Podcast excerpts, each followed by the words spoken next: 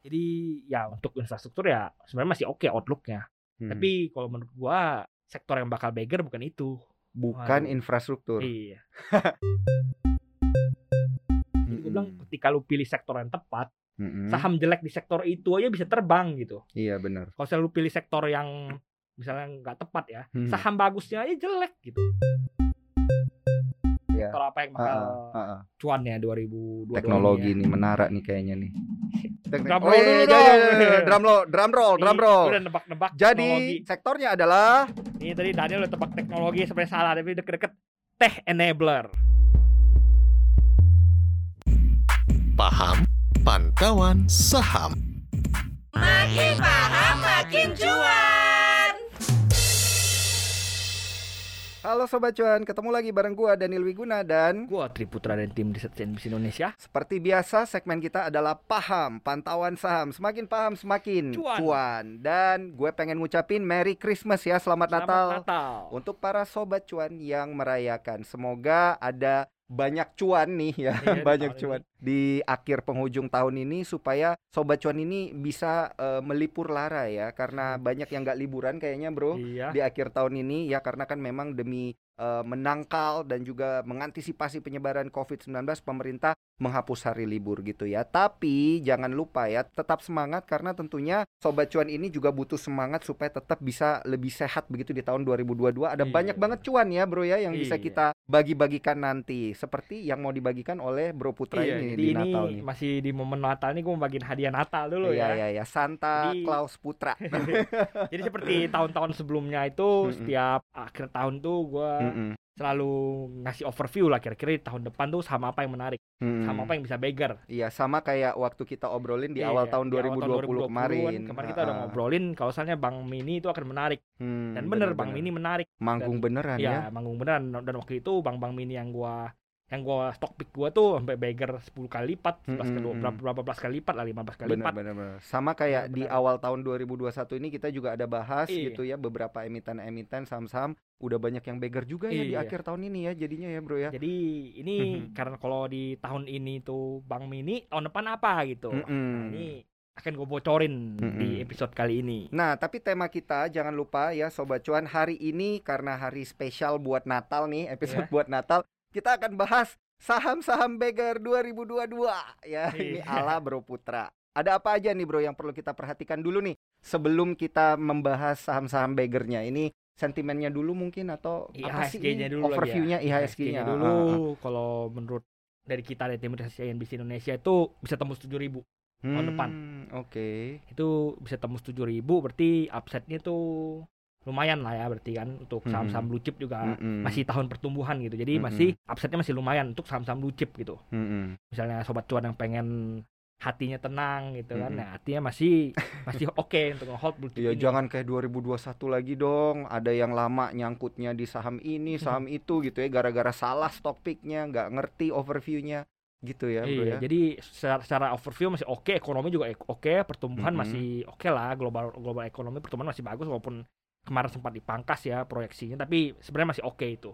Not bad gitu. Not bad ya di 2022. Jadi proyeksi ekonomi masih oke walaupun ya kita tahu ada tapering, tapi market udah price in. Tapering karena udah kan katanya dipercepat ya bro ya. Ya, karena udah dikasih tau dari lama, jadi market udah price in. Gitu. Jadi not a big deal anymore. Iya. Terus Omicron gimana nih Omicron nih? Kan kita gak jadi liburan gara-gara Omicron nih, gimana nih? Omicron itu terakhir kan emang dikatakan gak gitu bahaya ya. Katanya dari Pfizer itu misalnya lu udah booster cukup lah gitu, kuat untuk nahan Omicron. Jadi apa market udah mulai reda juga paniknya dengan Omicron ini gitu. Udah mulai reda dan udah mulai bisa diantisipasi ya. Artinya di tahun 2022 nanti itu akan banyak kita melihat itu pasar bergerak bukan karena COVID lagi berarti. Iya, lebih ke mereka respon pertumbuhan ekonomi masing-masing negara. Negara ini udah perekonomian udah kembali buka, udah kembali normal. Ekonomi udah maju cepat, ya udah market merespons gitu biasanya. Okay. Per negara-negara jadinya bukan COVID gitu. Terkait dengan inflasi tinggi di berbagai negara ini gimana ini bro, lu ngelihatnya masih akan berlanjut atau gimana nih inflasi tinggi itu ya pasti udah terjadi ya. Pasti kan di mana-mana stimulus mereka kan dikencengin kan, dikencengin ya pasti ujung-ujungnya inflasi pasti iya, overheat gitu. Kayak terakhir Amerika bro 6,8% gila ya, dan tapi suku bunganya belum naik-naik the Fed ya. Jadi gimana itu, apakah ya itu makanya terjadi tapering untuk supaya overheatnya berkurang. Nanti di US juga katanya tahun depan akan diturunkan sekali ya. Mungkin awal tahun akan diturunkan sekali. Awal atau pertengahan gitu ya, akan diturunkan suku bunganya, akan dinaikkan suku bunganya pertengahan. Iya, akan dinaikkan ya supaya ekonomi nggak overheat gitu. Iya ya bener ya, karena kalau terlalu overheat juga gitu ya, harga naik terlalu tinggi nanti jadinya stagflasi ya, pertumbuhan ekonominya jadi, gitu-gitu doang. Jadi emang inflasinya ini tinggi. Apa press in semua lah kalau menurut gua ya. The Fed juga udah ngomong kan, tahun ini masih belum akan dinaikkan, tahun depan akan dinaikkan. The Fed udah bicara itu, jadi nggak perlu kaget nanti. Iya. Nggak perlu kaget ya kalau masalah ekonomi global. Tapi kalau dari domestik ini apa aja nih bro yang sebenarnya perlu kita perhatikan nanti di 2022? Ada nggak sih program-program pemerintah yang bakal menggoyang pasar banget nih IHSG ini? 2022 mungkin SWF INA udah mulai jalan ya, udah mulai jalan. SWF ya? Iya. Infrastruktur boleh, konstruksi kencang nih berarti. Ya, belum tentu juga. Oh belum gitu. Tentu, oke. Ceritanya kan, seperti apa? Kan ini kan namanya ya you know lah, kalau proyek pemerintah tuh nggak bisa hari ini bikin besok lusa jadi gitu. Ada berapa tahun lah ya, ada apa namanya, ada yang perlu diurus gitu, surat-suratnya apa segala macamnya gitu. Jadi ya mungkin 2002 tahun depan mungkin udah ya udah mulai jalan ya, dana udah kumpul, udah bisa disuntikan ke sini, udah disuntikan ke sana gitu. Jadi ya untuk infrastruktur ya sebenarnya masih oke outlooknya. Tapi kalau menurut gua sektor yang bakal beggar bukan itu, bukan infrastruktur. Iya. Tunggu bro, ini kan kita baru ngomong, lu langsung mau spill over dia ya. Pelan-pelan. Gimana? Terus selanjutnya apa? Kan bukan infrastruktur tapi ya. Oke, ini udah cluenya nih udah dikasih nih. Udah bukan infrastruktur. Bang Mini lagi nggak? Konstruksi. Iya, Bang Mini gimana? Lagi, menurut gua tahun depan mungkin masih ada upside, tapi mungkin nggak banyak lagi, nggak bakal gila-gilaan kayak tahun ini. Tapi katanya kan emang di 2022 Bang Mini ini udah 2023 ya jadinya ya, memenuhi kebutuhan modal inti gitu, itu di 2022 tuh udah memenuhi 2022 harus ya, 3 triliun itu kan 2022 itu. Nah itu jadi gimana? Berarti berarti abis itu udah nggak banyak lagi, udah price in semua rata-rata udah. Lu kan udah lihat Bank Mini udah terbang udah rata-rata udah price in. Bank A udah ada investor A, Bank B udah ada investor B, Bank C udah ada investor C. Jadi pasar udah tahu ini pasangannya ini. Ya bisa masih kemungkinan masih akan hijau karena rata-rata masih kurang dari 3T. Nah, bank yang belum ada pasangannya itu ada kemungkinan nih 2022 dia bakal tiba-tiba ada pasangannya terbang sendiri ya, sisa-sisanya gitu ya, sisa-sisanya kemungkinan masih ada. Jadi cuman liatin aja nih ada beberapa bank yang belum ada pasangan yang gitu. Belum pasangannya ya, perhatiin gitu nih mau ngapain. Tapi ada sobat cuan juga harus perhatiin beberapa hal. Pertama, kalau lu gak ada pasangan, duitnya kurang dikit doang, si bos utama bisa injek gitu. Misalnya ada bank A bener.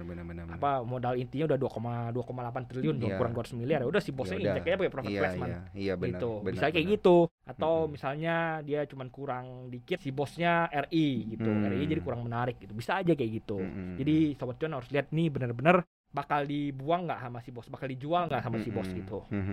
Nah, misalnya ini kira-kira bakal sini bank ini bakal dijual, dia bisa naik sendiri nanti 2022 gitu. Itu kalau Bank Mini. Iya, kan? Tapi yang secara umum menurut gua Bank Mini nggak bakal segila 2000 tahun ini lagi. Iya, nggak bakal sepanggung itulah ya. Nggak bakal multi-bagger 10 kali, 20 kali lagi kayak sekarang. Kalau bank digital sendiri kayak tadi lu bilang ya, udah mulai turun-turun berarti ya, karena kan udah terprice in banget ya pergerakan sahamnya bank-bank digital ini. Berarti ada kemungkinan retrace-nya banyak nih bank digital 2022. Iya, kemungkinan ada yang retrace, ada yang sideways. Bakal balik ke level fundamental dia gitu ya. Ya, most likely ada beberapa yang udah kemahalan pasti bakal balik ke level fundamental dia. 2000 tahun depan masih last year lah. Masih ada pamor. Iya. 2 tahun lagi baru mungkin akan mulai pudar. Tapi tahun depan masih ada pamor karena masih ada 1T lagi yang perlu dipenuhi. Dan lu harus lihat ini kan banyak yang udah ada pasangan tapi belum menuhin modal inti juga. Gitu. Jadi ini udah ada pasangan nih tapi baru 2T ya. Udah lu pantau aja, masih kemungkinan bisa ditarik lagi gitu. Nah, tapi kalau bank-bank gedenya gimana nih? Yang KBMI 3, KBMI 4, most likely pergerakannya akan kayak 2021 awal tahun bakal turun dulu tapi nggak bakal multi bagger gitu ya. Ya, kalau bank-bank gede nggak mungkin, susah multi bagger tentunya ya. Tapi seperti gue bilang tadi, outlook IHSG cerah bisa ke 7.000 ya, berarti KBMI 4 pasti oke semua. Lu hold KBMI 4 setahun sekarang, most gitu likely ya, untung gitu. Iya, walaupun dibelinya di akhir tahun gitu. Iya, most likely untung. Dan lu jangan lupa juga KBMI 4 nanti tahun depan kan juga ada window dressing juga, kayak tahun ini kan juga ada window dressing kan, tahun depan juga ada window dressing gitu. Iya, benar. Nah, ya. Buat yang udah telat mohon maaf. Ya. Jadi tunggu tahun depan gitu ya. Tunggu tahun depan gitu ya. Karena kan kita emang sesuai dengan tema ini ya. Kita ingin mencari saham-saham multi bagger nih di 2022. Kalau bukan di bank digital, farmasi. Gimana nih? Farmasi gimana? Mohon maaf. Coba tanya farmasi, maaf ya. Udah jauh banget. Mohon maaf ya Sobat Cuan ya. Gue gak pengen ngata-ngatain yang beli farmasi atau apa. Enggak, cumannya ya emang itu udah gak manggung dari 2021 ya. Karena kan di 2020 dia terakhir manggung kan, beberapa farmasi manggung. Itu 2020, 2021 mereka turun. Di 2022 berarti nggak akan manggung ya, udah turun banget berarti ya untuk udah berat farmasi, lah untuk farmasi gitu.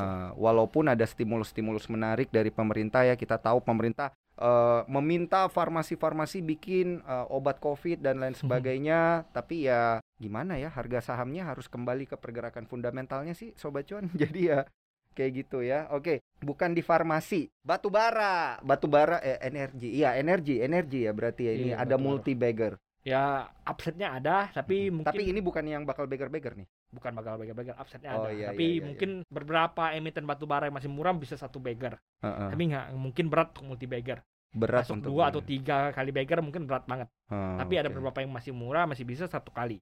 Ada emiten yang lu sempat kasih clue-nya ternyata di akhir juga, tahun dia udah beggar juga sekali. Walaupun nggak multi beggar, tapi dia akhirnya beggar gitu ya. Kosalnya yang bulan 6 bocoran bulan 6 itu yang buat yang beggar, bocoran awal tahun itu yang buat yang multi beggar gitu. Iya. Waktu itu kita ngomongnya tengah tahun sih ya, tapi at least dia jadi beggar sekali loh. Adilah itu. Jadi ya. Cari di mana 100% 6 bulan kan? 6 bulan cari 100%, buset dah. Gue harus ngamen berapa banyak. Oke, Bro. Nah, kan bukan di energi, tapi boleh nggak lu kasih tahu view-nya? Kan tadi lu bilang ada view-nya beberapa energi, yang beggar kan? Energi sebenarnya masih di batubara. Tahun depan masih oke. Walaupun orang bilang krisis batubara bakal ini, bakal itu, bakal punah lah apa. Sebenarnya masih oke, karena orang mau cari energi murah. Iya, benar. Ngomong apa juga cari energi murah dulu, energi murah. Udah ketika lu udah mampu, energi hijaunya udah cukup, udah hebat, baru bisa dikurangi. Orang EBT-nya aja belum kuat kan, menampung kuat, demand. Menampung demand ya udah. Jadi ya memang bakal masih akan batubara, masih akan komoditi super cycle, masih akan lanjut sampai at least tahun depan tuh masih akan tinggi komoditi harga batubara. Ya misalnya masih berat lah jatuh ke double digit. Sekarang kan masih triple digit ya. Agak susah tuh jatuh ke double digit. Oke. Tapi yang diunggulkan berarti masih tetap batubara ya. CPO masih so-so aja. Kalau dari sisi emiten-emiten tambang nih, emas-emas, nikel-nikel, timah-timah, trio macan. Ini kan komoditi super cycle ya. Jadi komoditi gitu. Semuanya komoditi, nggak cuma batubara. Apa aja komoditi, CPO masih bisa naik, nikel masih bisa naik. Sebenarnya kan teorinya sama semua, karena sebelumnya shortage, tiba-tiba sebelumnya kan produksi turun karena COVID, lalu tiba-tiba ekonomi udah jalan lagi, butuh batu bara, butuh CPO, butuh DLL kan, mau produksi lagi kan. Ini kan alat-alat produksi kan sebenarnya kan, butuh energi ini ya, karena produksi semuanya turun kan, lu nggak bisa jump start tiba-tiba ya, akhirnya betul. kekurangan barang harga naik gitu aja. Sebenarnya masih akan lanjut sampai tahun ini gitu, at least sampai tahun ini masih akan komoditi super cycle, walaupun mungkin akan pelan-pelan harganya mungkin akan cenderung sideways atau turun, tapi masih akan tinggi gitu, masih akan di posisi tinggi gitu. Masih tetap akan di posisi tinggi ya. Itu termasuk yang logam-logam juga kayak gitu ya. Termasuk nikel itu kan alat produksi juga ya. Iya. Belum akan se-booming tahun sebelumnya berarti ya. Kalau nikel ya maksudnya bakal naik, tapi nggak boom kayak waktu kita ingat harga antam melesat sampai berapa ribu gitu. Nikel, timah yang kayak gitu ya, itu enggak ya. Itu euforia berarti. Iya, euforia. Nggak akan ada euforia seperti itu lagi lah ya di 2022, kecuali nikelnya memang terbang tinggi gitu. Atau kecuali Elon Musk beneran ke Indonesia. Mohon maaf Bang Elon. Bang Elon, kita udah banyak melupakan kalian gara-gara di PHP. Oke.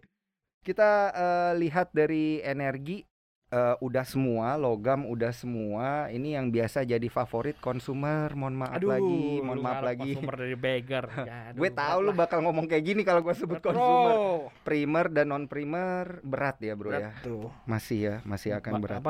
sektornya kan isinya gajah semua, susah iya, larinya. Betul, gajah susah. Kalau pengen cari Samulti Bagger, cari yang masih banyak kitahnya. Iya, tapi padahal ya bro ya, kalau kita lihat kan itu banyak loh emiten konsumer melantai di 2021 ini. Iya sebenarnya banyak. Banyak kemarin. Tapi di 2022 mereka nggak akan beggar nih, nggak akan beggar dulu. Ada yang murah-murah juga loh. Ya maksudnya secara sektoral, gue kan ngomongnya sektoral ya, sektor apa yang menarik. Iya. Alasan untuk konsumer menarik apa tahun depan? Ya mungkin berat, karena dia defensif atau gimana gitu. Ngadi-ngadi lu bro. Ya kali bro, namanya juga usaha. Justru defensif ya nggak bisa naik kenceng. Cari yang apa sih yang ada sentimen apa yang bakal bikin sektor ini jadi wow gitu. Nah, seperti gue bilang selalu tahun-tahun ini, kalau selalu lu dalam tahun ini milih sektor yang tepat, saham-saham di sektor tepat itu aja bisa naik kencang. Ya gitu. Udah fokus di sana aja. Ya, makanya gitu ya. Di saham itu kayak contohnya gue bilang Bank Mini, saham-saham yang Bank Mini yang sebenarnya udah ada ownernya aja, yang udah jelas siapa pemiliknya apa segala tuh juga terbang tinggi gitu. Iya. Padahal yang utamanya tuh bukan itu, walaupun yang memang yang utama terbangnya lebih tinggi ya. Jadi gue bilang ketika lu pilih sektor yang tepat, saham jelek di sektor itu aja bisa terbang gitu. Iya benar. Kalau lu pilih sektor yang bagus, misalnya apa lu kena spillover ya? Iya kena spillover. Kalau lu pilih sektor yang misalnya nggak tepat ya, saham bagusnya aja jelek gitu. Paling naik juga paling 5% gitu. Iya benar juga ya. Aduh, ini gue turut prihatin nih sama teman-teman yang masih hodl sama UNVR ya tahun 2021 ini. Semoga dikuatkan teman-teman ya. Moga-moga nanti akan ada sentimen-sentimen menarik di tahun 2022. Tapi sayangnya nggak beggar ya. Karena tadi lu bilang gajah berat ya. Iya, untuk berlari itu berat banget gitu. Selalu gitu. Okay. Kalau pengen cari multi-bagger, carilah yang market cap-nya di bawah 1 triliun, 10 triliun di bawah situ. Masih bisa beggar. Nah ini cluenya ya. Tapi ini kita sambil lu kasih clue, sambil kita pelan-pelan muter nih Sobat Cuan nih.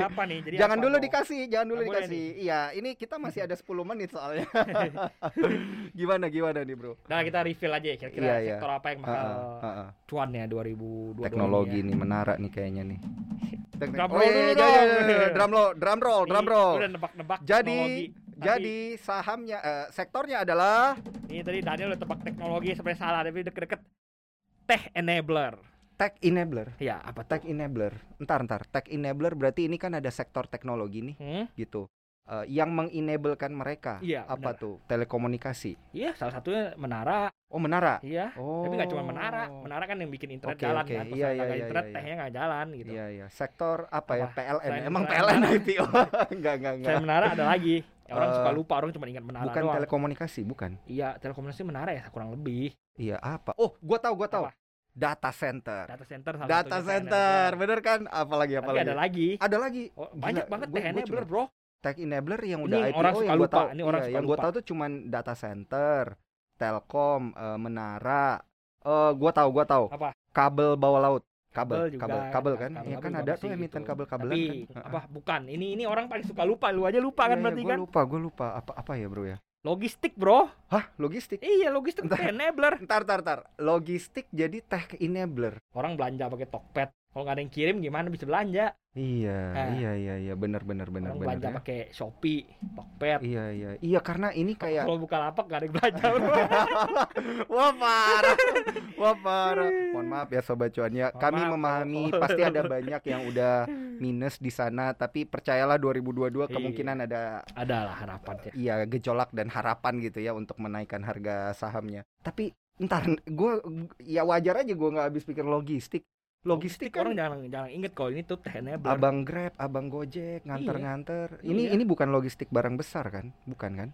Logistik ya, barang besar. Barang-barang apa aja, logistik apa aja gitu. Orang tuh suka lupa logistik. Karena orang lebih lupa lagi logistik, orang cuma pikir kirim-kirim gitu. Iya. Bener kan? Itu yang kalau nggak cuma dikirim-kirim, disimpannya gimana juga orang harus pikir kan. Nah. Logistik adalah penyimpanan dan pengiriman kan. Satu paket namanya itu betul, logistik. Betul. Jadi ini salah satu yang bakal manggung di 2022 ini tech enabler. Gue kasih itu dulu ya, outlook dulu. Kenapa menurut gue tech enabler bakal manggung tahun ini gitu.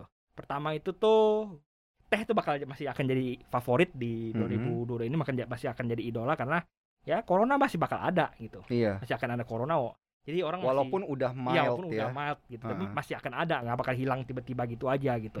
Makanya teh masih akan diminati, orang-orang masih akan belanja online gitu. Tapi masalahnya saham-saham teh ini udah mahal. Betul. Udah mahal banget semua, udah tinggi-tinggi semua gitu, udah nggak masuk akal lah istilahnya kan. Jadi orang tuh pada lupa ada yang namanya tech enabler. Iya. ketika ini misalnya orang kesal di US itu ada sebutannya ya. Ketika dulu gold rush itu yang cuan banyak gitu tuh bukan gold dari rush, ya tahun 1800-an gitu. Ketika orang yang cuan banyak tuh bukan orang yang nambang emas, tapi orang yang jual shovelnya apa? Iya, sekopnya gitu. Orang yang jual sekopnya yang cuan gede gitu. Jadi sebenarnya ketika ini tehnya manggung, sebenarnya yang masih menarik tuh bukan tehnya, tapi teh enablernya gitu. Menurut gua tuh kayak gitu. Logis. Jadi kalau mau lihat teh enabler tuh sebenarnya masih ada yang murah, ada yang masih oke harganya gitu. Kalau dari gua teh enabler apa? Menara-menara udah mahal, market cap udah gede, berat jalannya. Ini in terms of harga sahamnya ya? Iya, dari harga sahamnya. Data center juga kan udah beberapa udah mahal, tapi walaupun masih ada beberapa yang menarik. Sobat Cuan bisa pantau T-enabler di T-enabler bagian data center bisa dipantau. Tapi kalau menurut gue yang menarik itu masih logistiknya. Iya, logistiknya itu masih ada yang murah. Tapi orang jarang lihat ini. Iya, emang nah itu gue pengen tanya sama lu. Emang emiten logistik yang mendekati tech-enabler itu ada siapa ya kita di Bursa Efek ya? Ada, bro. Gue seperti tahun-tahun sebelumnya gitu, jangan sebut kode lah ya. Oke. Nanti kode, jangan sebut kode 4 huruf ya. Jangan sebut kode, dikasih kisi-kisi. Nanti banyak yang nge-DM lu lagi nanti di Instagram. Gak apa-apa. Jadi logistiknya menurut gue bukan logistik kirim-kirim. Logistik kirim-kirim ada, tapi udah agak mahal-mahal juga kan. Logistik pergudangannya menurut gue masih oke. Logistik pergudangannya ya.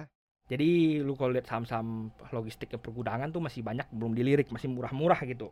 Iya. Dan beberapa yang bahkan ada sentimennya, nggak cuman dari ini. Apa tuh? Ya, gua dengar logistik kan, pergudangan berarti yang punya gudang kan? Iya, yang punya gudang. Pergudangan gitu. Ya sebenarnya mereka kalau masuk indeks properti. Oh. Gitu. Bukan indeks logis tapi indeks properti pasti gitu. Lu lihat-lihat aja di saham-saham pergudangan ada apa aja sih gitu. Kalau itu termasuk yang punya kawasan juga, enggak? Iya, termasuk yang punya kawasan juga. Kawasan itu kan mesti ada pergudangan, mereka hold di situ dulu, bisa jadiin gudang atau apa gitu. Iya, benar. Menarik di situ untuk lu lihat gitu. Pokoknya lu lah. Dan ini stock pick yang gua untuk yang satu ini, untuk saham pergudangan ini sebenarnya ada sentimen khususnya lah. Sebelumnya kan gua denger-dengar tuh Tokped tuh pengen ngembangin gudang. Ngembangin gudang gitu. Rumor-rumornya tahun ini tuh kemarin mau dicaplok ini, ada emiten yang pengen dicaplok sama Tokped gitu, emiten pergudangan. Sampai sekarang kan masih belum ketahuan benar atau enggak kan, masih belum ada pengumumannya kan. Tapi sepertinya melihat arah bisnis Tokped dan melihat ini potensi cuan ini di saham ini, menurut gua oke gitu. Harganya juga reasonable gitu. Nah, mahal menurut gua. Jadi benar-benar reasonable buat lu nge-hold saham ini. Most likely tahun depan bisa multi bagger saham logistik ini gitu. Saham logistik ya. Ini ada beberapa nih saham logistiknya. Atau ada rata-rata? Rata-rata maksudnya kayak banyak nggak sih atau cuman beberapa doang, hitungan jari doang nih? Ya menurut gue misalnya saham pergudangan ini nanti akhirnya benar-benar dicaplok kan, diambil ya, atau kalau nggak sama Tokopedia mungkin sama e-commerce lain yang pengen ngembangin gudang elektronik, apa sih, gudang smart gudang itu kan, di luar negeri kayak gitu kan. Ya most likely bakal yang lain juga bakal terimbas gitu, saham-saham gudang lain. Gitu. Dan beberapa saham-saham yang gue sebut ini yang gue bilang menarik itu sebenarnya masih murah, masih 1 kali buku, 1, sekian gitu, 1 kali buku ya murah lah, bukan not bad, good deal. Dimana misalnya gini, kalau lu punya punya usaha ya, usaha lu dibeli orang, mungkin nggak lu cuma jual 1 kali buku kan, nggak mungkin. At least lu jual 1,5 atau 2 kali buku gitu. Benar. Kalau lu jual 1 kali buku, mending lu jual itu aja, jual kosong aja gitu loh maksud gue. Ini lu ngomong kayak gini gue sambil mengira-ngira ini emitennya yang mana.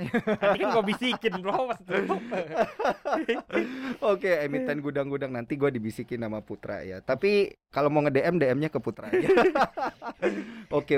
Itu yang bakal berpotensi multi-bagger ya. Berarti kalau dikoleksi dari sekarang sebelum orang memperhatikan itu, ya paling bagus sebenarnya saatnya orang gak ada yang lirik gitu. Nanti kalau udah multi-bagger baru orang lirik. Ini cluenya banget ini nih ya. Ada Gojek, Tokopedia yang mau mengakuisisi. Rumornya ya, gue nggak tahu benar atau nggak. Lu tanya sama Gokunya. Tapi masalahnya lu kalau kasih rumor biasa bener sih ya. Jadi bakal dicari banget nih pasti sama sobat cuannya. Oke, siap. Cuman itu satu doang atau ada beberapa? Ya tadi gue udah bilang PBV-nya, 1 kalian, 1,an gitu. Jadi nggak mahal. Market capnya di bawah 10T. Iya, gitu aja. Market cap di bawah 10T. Ini udah matang buat bagger saham-saham kayak gini biasanya. Iya. Ini mirip banget clue yang dikasih kayak kemarin itu yang lu bilang bagger itu. Akhirnya beneran jadi bagger ya, karena emang logis. Multi bagger malah. Makanya ini logis banget untuk Sobat Cuan coba mencari screening, tapi jangan berharap dia bakal terbang 1-2 hari gitu ya. Hold 1 tahun, kemarin hoki aja 2-3 bulan di hold udah terbang gitu. Iya. Karena daripada ditaruh di bank gitu kan. Di bank lu taruh ini ya lu 1 tahun lu lihat gimana gitu. Kalau misalnya beggar ya udah kita minta kopi aja. Kalau enggak beggar ya udah. At least mungkin enggak merah lah menurut gua gitu. Walaupun enggak beggar ya enggak rugi. Most likely enggak bakal rugi. Naik di atas 5% aja udah di atas. Udah di atas dari ini. Ya kalau ada uang dingin masukin aja ke sini gitu. Lu lihat lu screening aja saham-saham T-enabler, logistik yang paling oke gitu. Ya udah taruh aja. Most likely bakal hijau tahun depan gitu. Iya. Tapi bakal ada nggak sih emiten-emiten logistik lain yang berpotensi tech enabler juga yang akan IPO di tahun depan kalau lu ngelihat? Ada, gua dengar-dengar kan ada banyak logistik yang mau. Wah. Nah, ini kan bisa susah ya kalau misalnya saham-saham IPO tuh susah ya, lu nggak bakal dapet barang ya. Iya. Katanya GNI itu GNT gua agak lupa ya, itu mau backdoor listing. Nggak tahu benar atau ini kayak apa? Rumor jauh banget gini. Iya. Rumornya doang gitu. Katanya ada yang mau backdoor listing. Lalu ada si cepat lah, ada si antar aja, ada apa macam-macam gitu. Katanya ada yang mau list pada mau listing juga. Ya gitulah. Mereka mau apa namanya mau listing sebenarnya ramein pasar lagi kan di bagian logistik ya, sebenarnya diuntungkan lagi dapat logistik ini gitu. Jadi ditungguin aja ya sama Sobat Cuan ya nanti gimana, tapi yang udah listing pun ada nih. Ini gua menarik. Agak ngintip-ngintip ya. Ngintip-ngintip handphone Putra nih, dia lagi buka-buka emitennya, tapi nanti mungkin akan kita bahas kali ya kalau dia udah beneran sekali beggar kan. Sekali beggar udah bisa kita bahas ya. Itu dia tuh, Bro. Nah, Bro, ini di 3 menit terakhir deh. Ada nggak nih tips-tips lu sebagai kado Natal buat para Sobat Cuan ini supaya bisa gimana ya lebih aman mencari cuan nanti di tahun 2022, cuannya juga bisa jadi lebih kotos-kotos gitu ya, lebih banyak dikit lah, naik 2% dari tahun 2021 aja udah syukur lah gitu. Kalau dari gue sih selalu gue bilang jangan FOMO ketika udah saham naik perlu beli. Bener. Beli saham ketika sideways. Beli saham ketika sideways. Tapi lu harus udah tahu nih sahamnya kenapa bisa tiba-tiba terbang. Jangan lu nggak ada angin nggak ada hujan lu beli saham sideways gitu ya. Udah nungguin bego nanti. Iya, lu cari ini saham A. Kira-kira ada event B, C, D, E yang bikin saham A terbang. Ini lagi sideways nih, udah gue beli aja gitu. Gitu. Oke. Jadi itu jangan FOMO ketika terbang lu baru ikutin terus orang-orang udah pada jualan lu kena longsoran ya. Amsyong banget itu kayak BNBA gitu. Kan banyak yang pungut di 3.000 awal Februari itu kan terbang-terbang sampai 3.000 banyak pungut di situ akhirnya kan. Dilongsorin sampai 1.800. 1.000 ke 800 ke 900 ya udah pada cut loss, pada pusing rugi banyak gitu. Bener, nangis. Sedangkan yang udah dengerin gua dari Desember itu udah beli duluan nih lagi sideways tuh. Kan lama di 300 dia sideways, di 300 pada ngumpulin. Ketika terbang tinggal jualan gitu aja. Nah, ini bener banget nih. Jangan FOMO, jangan ngejar gitu. Iya. Kalau FOMO di emiten yang bener gimana? Ngejar kan. Iya, enggak apa-apa juga sebenarnya kalau selalu pengen. Tapi lu harus tahu titik masuk lu, cut loss lu. Iya. Gitu kan lo udah trading gitu, plan ingat ya. Gitu. Oke. Kalau udah di luar trading plan udah lah ya. Kalau lu ngikut saham masuk itu kan lu kan sebenarnya enggak ada trading plan. Kalau lu masuk sini kan lu udah trading plan. Misalnya lu masuk saham ini kan, lu trading plan lu apa? Gua mau hold sampai 1 tahun. Kalau 1 tahun baru gua review gimana. Nah, itu kan trading plan lu walaupun lu kagak ada cut loss atau apa. Lu udah ada trading plan, yaitu bakal nge-hold sampai 1 tahun gitu. 1 tahun ke depan baru lihat, oh ini bagus nggak untuk lanjut di hold atau oh ini udah nggak bagus lagi gitu. Iya. Oke, siap. Selain tidak FOMO dan harus tetap trading plan, ada lagi nggak nih tipsnya? Tips pamungkasnya? Ya, itu aja sih kalau pengen nyari saham beggar itu jangan FOMO, jangan ngejar saham yang udah naik. Kalau pengen cari saham beggar, cari saham yang lagi sideways. Kira-kira bisa beggar karena ada suatu sentimen gitu. Ada trading plan. Dan yang terakhir jangan lupa ya harus nge-review screening sendiri ya. Dan yang keempat adalah jangan lupa dengerin konten kita dong ya, di konten paham ya di cuap-cuap cuan, karena kita akan selalu spill over nih yang kayak gini-gini nih. Dan udah berkali-kali terbukti ya Bro ya. Lu nggak lihat nih kalau bukan kaleng-kaleng ini buat para pendengar di Spotify. Padahal hoki doang ya. Hoki doang nggak tahu ini bener atau enggak. Para pendengar Spotify yang nonton kita di YouTube nih pasti pada ngelihat Bro Putra semakin hari semakin makmur kan ini gara-gara tebakan sahamnya nih Sobat Cuan. Oke, Sobat Cuan ya, itu dia tadi tips-tipsnya dan juga clue-clue emiten-emiten yang akan multi-bagger gitu ya di tahun 2022. Semoga bisa semakin cuan nih ya para Sobat Cuan nanti di tahun 2022 dengan tips-tips menarik dari kita. Dan jangan lupa dengerin konten kita di Spotify, Apple Podcast, Google Podcast, dan juga Anchor gitu ya. Cuap-cuap cuan, di searching aja. Kemudian yang pengen nonton kita via YouTube juga bisa. Di cuap-cuap cuan jangan lupa like, subscribe, dan juga share. Dan yang terakhir jangan lupa follow kita di Instagram cuap_cuan. Gua Daniel Wiguna, gua Tri Putra dari tim CNBC Indonesia. Kita pamit undur diri. Sampai jumpa di episode paham selanjutnya. Sampai bye-bye. Di tahun depan, bro. Dan di tahun depan juga ya. Bye-bye. Bye-bye. See you next year.